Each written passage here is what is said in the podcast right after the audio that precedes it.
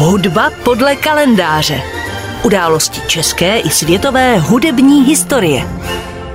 Dnešní hudba podle kalendáře připomene italského hudebního skladatele období baroka, houslového virtuóza a kněze Antonia Vivaldiho. Narodil se 4. března 1678 v Benátkách a okamžitě po narození byl porodní bábou i pokřtěn. Důvodem bylo bezprostřední ohrožení života, ale dnes už není zřejmé, zda to bylo s ohledem na špatný zdravotní stav novorozence nebo kvůli zemětřesení, které ten den Benátky postihlo. Vivaldi zemřel 28. července 1741 ve Vídni. Jeho nejznámějším dílem je, jak známo, soubor 4 houslových koncertů nazvaný Čtvero ročních dob. Tento cyklus patří k nejznámějším a nejhranějším skladbám té doby, ale myslím, že i dneška. O jeho životě a tvorbě už tedy bylo řečeno a napsáno mnohé, tak se dnes pojďme zaměřit především na jeho hudbu a také vztahy k českým zemím. Hudba Antonia Vivaldiho byla v Čechách už za jeho života nesmírně populární. Mezi lety 1726 až 36 přivedl do Prahy benátský zpěvák a impresario Antonio Denzio 6 Vivaldiho operních představení, z toho 2 premiéry byly zkomponovány přímo pro Prahu. Jednalo se o operu Argippo, která byla v Praze uvedena na podzim 1730, a o pasticcio, což je forma opery, v níž autor kombinuje nové árie s některými svými staršími skladbami či skladbami jiných skladatelů, s názvem Alvilda Regina dei Goti. Ta byla v Praze nastudována a provedena na jaře 1731, kdy představení zřejmě řídil sám autor. Všechny Vivaldiho opery byly tehdy provedeny ve šlechtickém divadle hraběte Františka Antonína Šporka v jeho paláci v Praze na Poříčí. Protože byl ve své době Antonio Vivaldi evropsky proslulým skladatelem a často se účastnil uvádění svých děl v zahraničí, pobýval tedy zřejmě také delší dobu v Praze. O tom ostatně svědčí i to, že v českých archivech je dochováno mnoho unikátních zápisů jeho děl.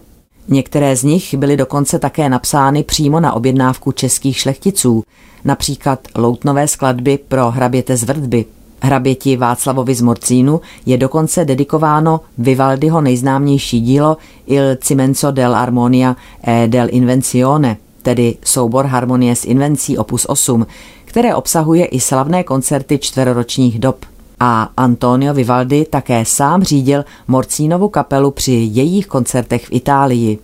Velký vliv měl Vivaldi i na tvorbu českých skladatelů té doby, například Antonína Reichenauera či Bohuslava Matěje Černohorského. Jako většina skladatelů té doby se na sklonku svého života dostal Vivaldi do finančních potíží. Měnící se vkus publika totiž začal považovat Vivaldiho za staromódního a tak byl Vivaldi nucen rozprodat své partitury za minimální ceny a přesunul se do Vídně, kde doufal ve větší uznání, protože císař Karel VI. Byl jeho velkým příznivcem.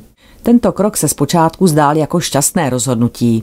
Karel VI. Učinil Vivaldiho svým dvorním skladatelem. Ovšem krátce po skladatelově příjezdu do Vídně císař zemřel. Tato rána osudu tak zanechala skladatele bez ochránce a bez finančních prostředků a tak rozprodával další své rukopisy. Netrvalo ovšem dlouho a i Vivaldi zanedlouho po císaři 27. nebo 28. července roku 1741 zemřel.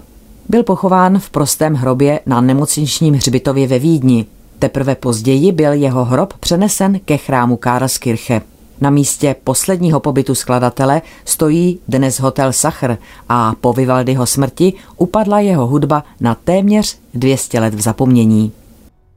Většina Vivaldiho děl byla znovu objevena až v první polovině 20. století v Turíně a v Janově a byla publikována v průběhu druhé poloviny století. Na renesanci jeho díla má významnou zásluhu proslulý houslista Fritz Kreisler, který na počátku 20. století slavil úspěchy s Vivaldiho houslovým koncertem. Paradoxem ovšem je, že právě tento koncert nebyl ve skutečnosti Vivaldiho dílem, ale šlo o dobový plagiát. Nicméně jeho provedení probudilo zájem o další Vivaldiho díla. V roce 1939 zorganizoval Alfredo Casella Vivaldiho týden, na němž zazněla reprezentativní přehlídka Vivaldiho objevených skladeb, na jejichž zmapování měl lví podíl francouzský hudební vědec Marc Pincherle, který začal Vivaldiho pozůstalost systematicky zpracovávat.